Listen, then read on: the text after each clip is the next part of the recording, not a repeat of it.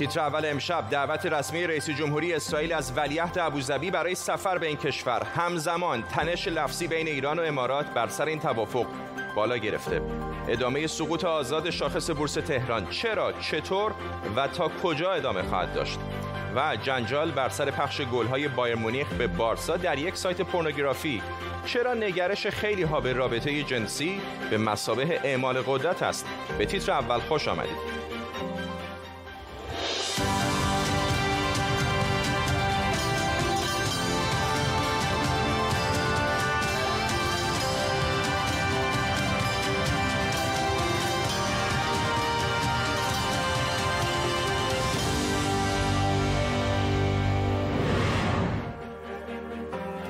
سلام به شما وقت بخیر و خوش آمدید. پیش از شروع برنامه اجازه بدید بریم به مینسک. تصاویر زنده داریم از این شهر جایی که تظاهر کنندگان به تعدادشون اضافه شده.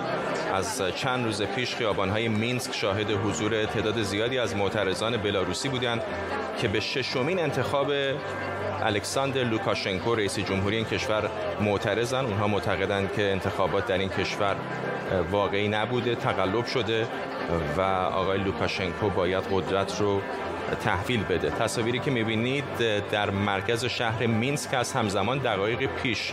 رئیس جمهوری ایالات متحده دونالد ترامپ گفته که شرایط در بلاروس بسیار وخیم هست. این در حالیه که متحد سنتی بلاروس روسیه گفته که از این کشور حمایت خواهد کرد. آنچه می‌بینید تصاویر زنده است از حضور معترضان در خیابانهای مینسک پایتخت بلاروس.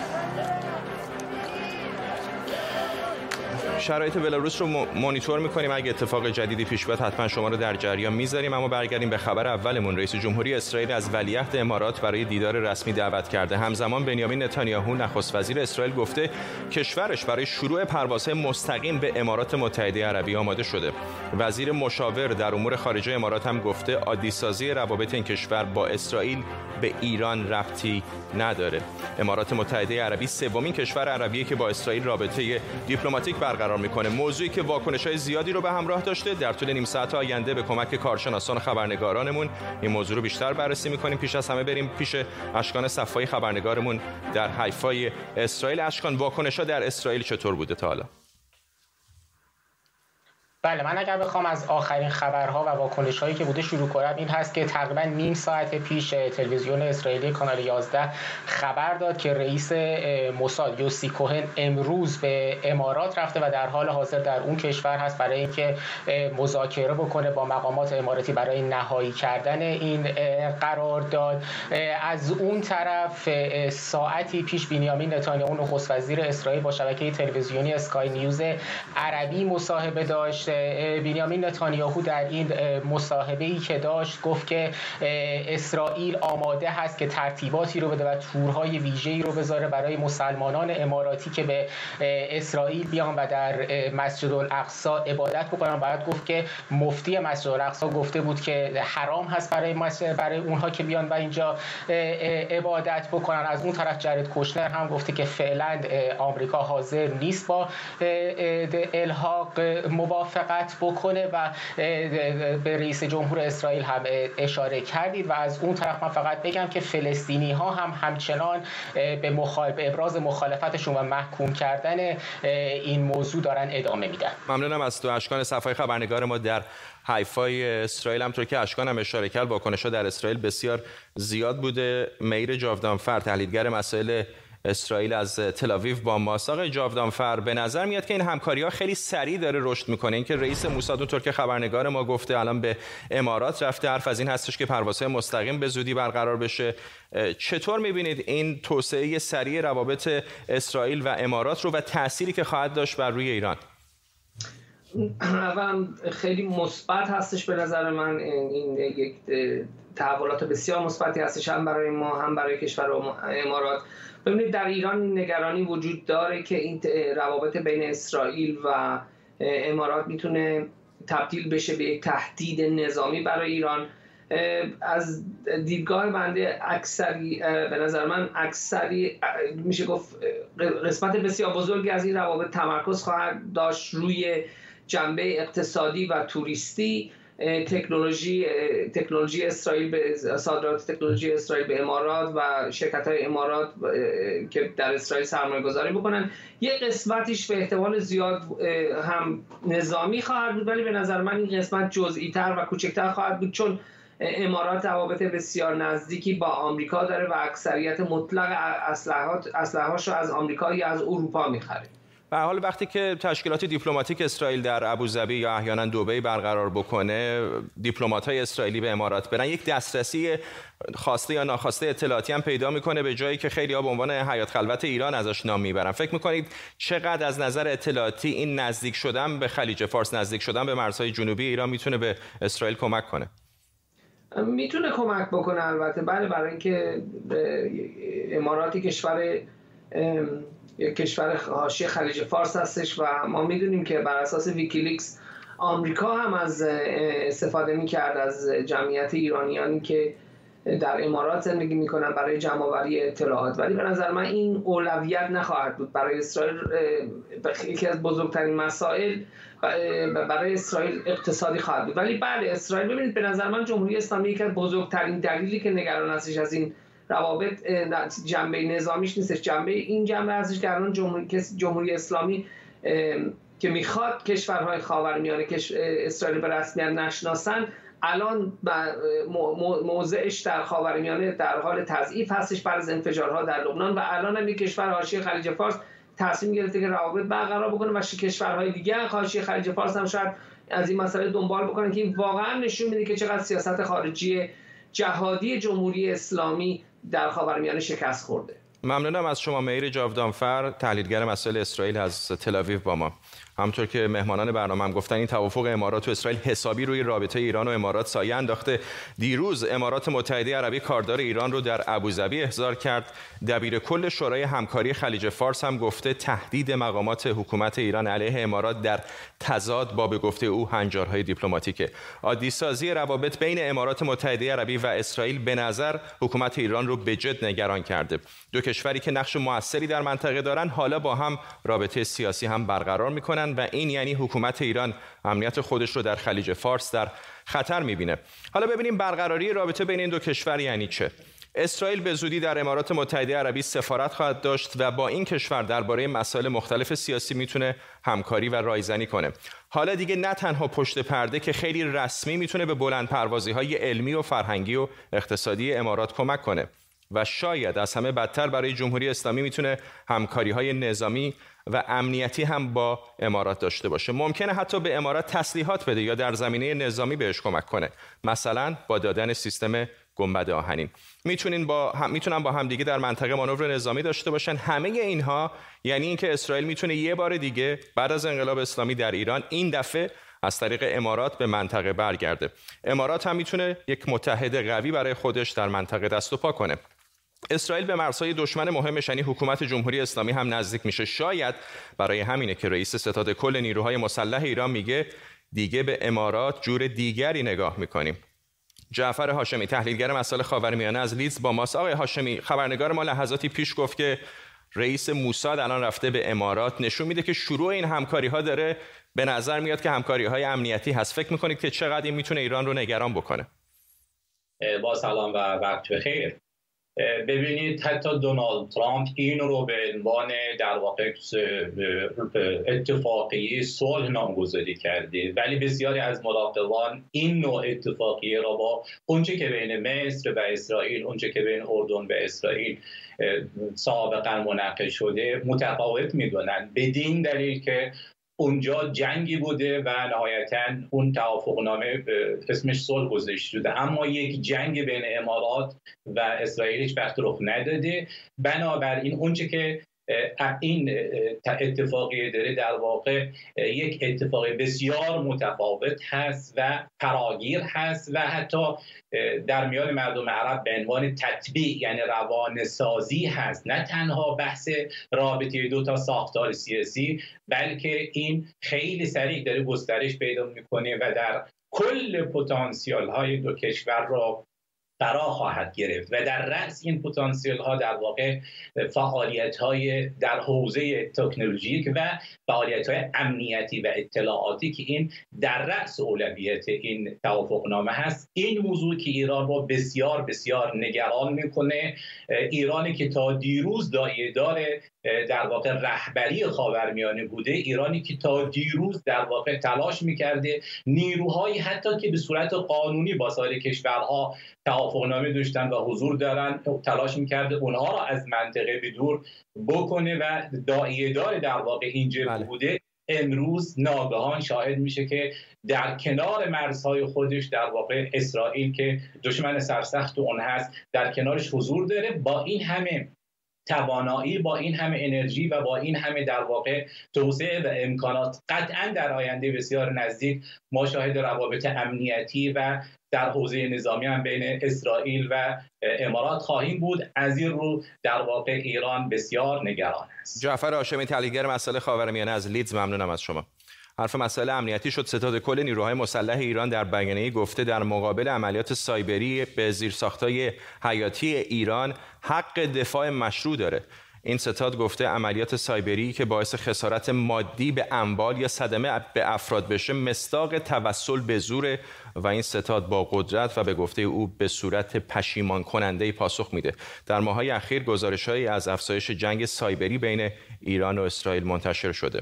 هوشنگ حسنیاری کارشناس مسائل نظامی با مساق حسنیاری اینکه حملات سایبری بر در ایران زیاد بوده همه می‌دونن این رو.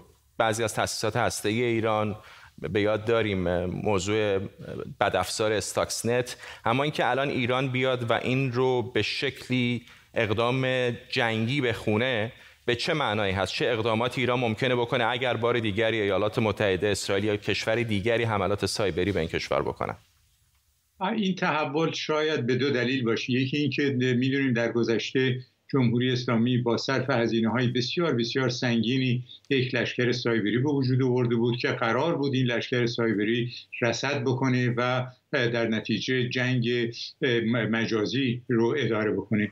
این که این قسمت از مسئولیت گرفته شده و به نیروهای مسلح داده شده نشانه این هست که اون تشکیلات اولیه کارآمد نبوده. دوم اینکه امکان این که در این شرایط بسیار سخت برای جمهوری اسلامی تحریم ها فشارهای داخلی ناتوانی هایی که در جمهوری اسلامی داره در داخل و در منطقه و به خصوص انزوای هرچی بیشتر جمهوری اسلامی و گروه های نیابتیش در منطقه به خصوص اینها جمهوری اسلامی رو به نوعی عکس عمل واداشته که چون این بیانیه رو منتشر بکنه. منتها اون که بسیار مهم نظیر بیانی های دیگری که در گذشته شاهد ها بودیم در پایان بیانیه گفته میشه که اگر شدت حملات حملات سایبری به زیر های حیاتی جمهوری اسلامی آنچنان باشد که در سطح یک جنگ متعارف باشه در اون صورت جمهوری اسلامی پاسخ خواهد داد. یعنی اینکه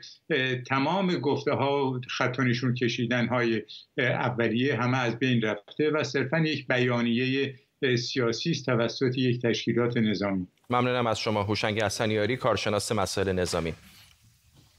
همزمان با تظاهرات گسترده چندین هزار نفری در خیابانهای مینسک کارکنان تلویزیون بلاروس هم به صف معترضان پیوستند و خواستار کنارگیری الکساندر لوکاشنکو از ریاست جمهوری این کشور شدند. در همین حال اسفتلانا سیخانوفسکایا رهبر مخالفان بلاروس که مجبور به فرار به لیتوانی شده اعلام کرده آماده است تا رهبری معترضان رو بپذیره. اون همینطور خواستار ایجاد سازوکاری قانونی شده که تضمین کننده برگزاری یک انتخابات جدید و عادلانه باشه.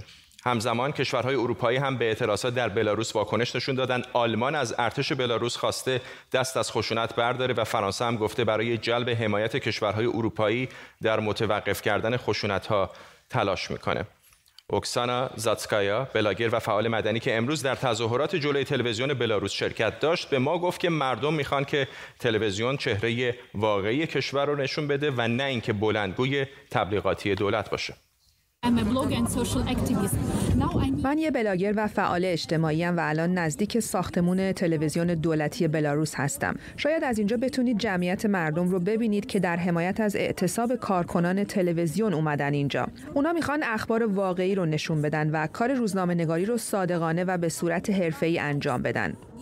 خواست معترضان در سراسر کشور اینه استعفای لوکاشنکو و آزادی زندانی های سیاسی تا حالا 272 نفر از کارکنان تلویزیون دولتی به اعتصاب پیوستند. از اونجا که تلویزیون می‌تونه تصویری واقعی از وضعیت نشون بده مردم اومدن اینجا که به پروپاگاندای دولتی از تلویزیون اعتراض کنند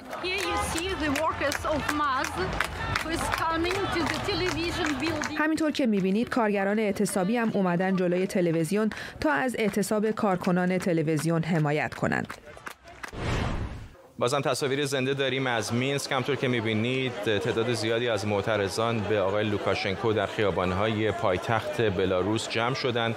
همونطور که پیشترم بهتون گفتم رئیس جمهوری آمریکا گفته وضعیت در بلاروس بسیار وخیم هست در حالی که آقای لوکاشنکو کمی پیشتر گفته بود حاضر هست بعد از یک رفراندومی قدرت رو تحویل بده. شرایط این رفراندوم زمان برگزاریش هیچ کدوم از اینها مشخص نیست و بعضی از مخالفانش دارن میگن که ادعاهایی که آقای لوکاشنکو داره مطرح می‌کنه فقط برای خریدن وقت است تصاویر زنده می‌بینید از مینسک.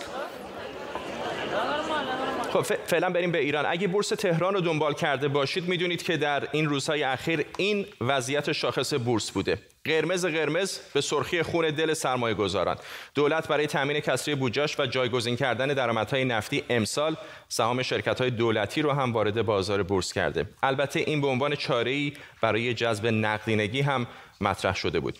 بازار بورس برای مدتی رونقی به خودش دیده و روزی حدود یک میلیون نفر توش فعالن در حالی که این رقم پارسال روزی حدود 100 هزار نفر بود. در همین چند ماه اخیر حدود 5 میلیون وارد بازار بورس شدند. کرونا اگه بلاهای زیادی سر اقتصاد آورده ولی برای گرم شدن بازار بورس موثر بوده و خیلی ها رفتن توی کار بورس. یه نگاهی به وضعیت بازار و مقایسه اون با پارسال درست در همین موقع بندازیم. قیمت یک گرم طلا پارسال همین روز حدود 418 هزار تومن بود. امروز حدود یک میلیون و 49 هزار تومنی یعنی 151 درصد افزایش قیمت. بازار مسکن هم بالای 56 درصد رشد کرده. خب تا اینجا به نظر می‌رسه بازار بورس داغ باشه ولی واقعیت اینه که این بازار فقط شامل 21 درصد از مجموع سهام شرکت ها میشه. بقیهش یعنی 79 درصد دیگه دست شرکت های دولتی و حکومتی و نظامی مثل سپاه پاسداران انقلاب اسلامیه. این یعنی سرمایه گذارها عملا از دسترسی به مدیریت شرکت ها در بازار بورس محرومن و نبض اقتصاد همچنان توی دست حکومته. آرش آزرمی خبرنگار ما خبرنگار اقتصادی ما از لندن با ماست. آرش چه اتفاقی داره میفته برای بورس تهران؟ خب واقعیتش فراد پیش بینی روند بورس بسیار مشکل شده. من الان داشتم نگاه می‌کردم قبل برنامه روی یک میلیون واحد که شاخص کل بورس بود تحلیل های بسیار زیادی راجع به حباب در بازار سرمایه و در واقع تحلیل های کارشناسی زیادی اقتصاددانا و تحلیلگرای مالی داشتن و الان خب شاخص رسید به دو میلیون. حالا این ده روز کمی افت کرد و امروز یک میلیون و 800 هزار واحد. واقعیت این هست که اگر بخوایم مجموع نظرات رو بگیریم اصلی ورود نقدینگی بسیار در واقع با سرعت زیاد و شدت زیاد به این بازار هست. صحبت های زیادی مطرح هست که این نقدینگی کنترل شده یا حمایت میشه و عملا شاید از طرف دولت با توجه به اینکه خیلی شفاف دولت اعلام کرده که از این بازار در واقع حمایت می‌کنه این نقدینگی رو به این سمت این بازار کشونده که بازارهای موازی مثل ارز مسکن و طلا در شرایطی که رکود تورمی اقتصاد ایران داره و کرونا هم به اون ضربه زده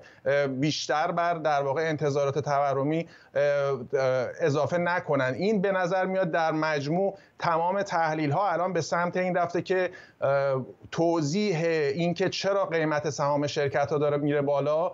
حالا به جز این اصلاح ده روزه رو کنار بگذاریم روند کلیش رو بخوایم نگاه بکنیم. دیگه از مسائل مالی و اقتصادی خارج هست. فقط یک جواب در اینجا وجود داره و اون هم رشد فزاینده نقدینگی در اقتصاد ایران هست و ورود فزاینده نقدینگی به بازار بورس که عملا اگر بخوایم به صورت عدد رقم نگاه بکنیم ارزش معاملات خرد در بورس روزانه نسبت به سال گذشته تقریبا هشت برابر شده. شاید این نشون دهنده وضعیتی باشه که در واقع در بورس این روزها می‌بینیم. ممنونم از تو. آرش آزرمی خبرنگار اقتصادی ما با توضیحاتی مفصل. اگر اهل فوتبال باشید حتما می‌دونید که تیم بارسلونا شکست سختی از تیم آلمانی بایر خورده. حالا ای به شوخی صحنه های گل های پیاپی این بازی رو در یک سایت پورنوگرافی منتشر کردند و شکست بارسا رو به یک رابطه جنسی خشن تشبیه کردن. همین توجه خیلی از کاربران رو به خود جلب کرده که اصولا چرا دخول در رابطه جنسی برای خیلی ها سمبولی از پیروزی و نشان دهنده قدرته؟ پروانه حسینی مدرس مطالعات زنان و جنسیت دانشگاه ووستر از اوهایو با ماست. خانم حسینی اصولا چرا اینطوری است؟ خیلی جالب هست. شاید آدم اول در مرحله اول توجه نکنه ولی خیلی از توهین ها خیلی از ابراز قدرت ها این اشاره جنسی رو داره و به نظر میاد که همه کسانی که دارن از این واژگان استفاده می‌کنن به شکلی دارن میگن اونی که دخول می‌کنه انگار پیروز داستانه. چرا؟ خب ببینید زبان بار فرهنگی داره و نه تنها منعکس کننده فرهنگ هست بلکه باز تولید کننده اون فرهنگ هم هست. وقتی که پیر کلمه پیروزی و کلمه کسی که قدرت داشته در یک حالا میدانی رو تداعی می‌کنیم با کلمه تجاوز و اعمال جنسی همون سکس اون موقع هستش که وقتی که یک که نیروی یک تیمی برنده میشه اون رو متجاوز در زبان خیلی خطاب می‌کنن و اون کسی که باخته رو به خاطر اینکه بخوان تحقیرش بکنن کسی که بهش تجاوز شده. در صورتی که این دوتا مسئله اصلا سکس و مسئله تجاوز در ورزش اصلا هیچ ربطی با هم دیگه ندارن. تجاوز وقتی هستش که اعمال یک قدرت جنسی معمولا مرد سالارانه بدون خاص و با سوء استفاده یا با تحقیر یا به هر حال با اعمال قدرت به زن یا مرد یا کودکی اعمال میشه در صورتی که ورزش یک شرایطی داره که هر دو به خاص همدیگه وارد میشن. یکی دیگه از اشکالاتی که داریم که وقتی که کسی شکست می‌خوره در ورزش اگر اون رو کسی به حساب بکنیم که بهش تجاوز شده قربانی حسابش می‌کنیم و قربانی نکوهی در تجاوز کاملا مردوده در صورتی که میشه نقد کرد و میشه حتی نکوهش کرد. وقتی باختی اتفاق میفته اگر دلایل خودش رو داشته باشه. جالب فقط هم تو ایران نیست. یعنی یه چیز فرهنگی به نظر میاد که در خیلی از کشورهای دنیا هست. حتی در زبان انگلیسی هم خیلی از توهین ها در واقع با کلمات جنسی هست و به شکلی هستش که انگار کسی که در واقع مرد هست پیروز داستان هست در این داستان جنسی. چه کار میشه کرد که این فرهنگ رو که فقط هم مشکل ایران نیست در سراسر دنیا هست به شکلی تغییر داد؟ بله. ببینید ما می‌تونیم زبان رو تغییر بدیم و با تغییر زبان فرهنگ هم تغییر می‌کنه. این که کاملا شما درست میگین یادمون بیاد که زیدان در جام جهانی 2006 با ضربه سری که به ماتراتزی زد به یک شکلی اصلا جام جهانی رو از دست دادن. اون موقع هم مسئله کلکلی بود که ناموسی به حساب می‌شد. هم اون کلکل ناموسی که ماتراتزی کرد باعث شد که ضربه سر رو بخوره و هم غیرتی شدنی که زیدان کرد. باعث شد که از زمین حذف بشه و به شکستشون از دست رفتن جام جهانی منجر بشه. حالا ماتراتسی الان بعد از سالها بعد از فکر کنم حدود 16 سال بعد اعتراف کرده گفته که کار اشتباهی کردم. این این اعتراف کردن اینکه خودمون رو تصحیح کنیم زبان رو به شوخی نگیریم این شوخی های تجاوز این شوخی های ناموسی و جنسیتی باعث میشه که جدی جدی قتل ناموسی ما داره برامون اتفاق میفته در ایران. این شوخی ها رو خیلی به, اینکه فقط شوخیه فقط زبانه نگیریم بدونیم که اگر ما در زبان اصلاح بکنیم زبانمون رو فرهنگمون هم اصلاح میشه و شاید کمتر شاهد مسائلی مثل تجاوز و قتل‌های ناموسی باشیم. پروانه حسینی در اوهای ممنونم از شما. آژانس های اطلاعاتی آمریکا گزارش دادند جمهوری اسلامی برای کشتن نیروهای آمریکایی و ائتلاف بین‌المللی در افغانستان جایزه میده. CNN که به نسخه ای از این گزارش محرمانه دسترسی پیدا کرده میگه ایران دست کم برای شش مورد حملات مسلحانه به پایگاه های نیروهای خارجی در افغانستان پول پرداخت کرده. هارون نجفی زاده همکارم اینجا در استودیو با ماست با جزئیات بیشتر می‌دونستیم که قبلا روزها چنین کاری می‌کنن ولی اینکه جمهوری اسلامی هم چنین اقدامی کرده در واقع یک زاویه جدید میده به این داستان. اولین حمله بزرگی که طالبان به حمایت جمهوری اسلامی ایران در افغانستان انجام داده حمله به پایگاه بکران در سال 2019 بوده که در اونجا ده مهاجم انتحاری یا انتحاری طلب طالبان وارد عمل شده کردن و با یک بمبگذاری ماشینی پر از مواد منفجره سعی کردن به فرودگاه نفوذ به پایگاه که فرودگاه هم در داخلش است نفوذ کنن و این درگیری چند ساعت طول می‌کشه به حدی که آمریکا مجبور میشه از هوا این مهاجمان را از بین ببره. حالا سینین به این نسخه گزارشی که در میان نهادهای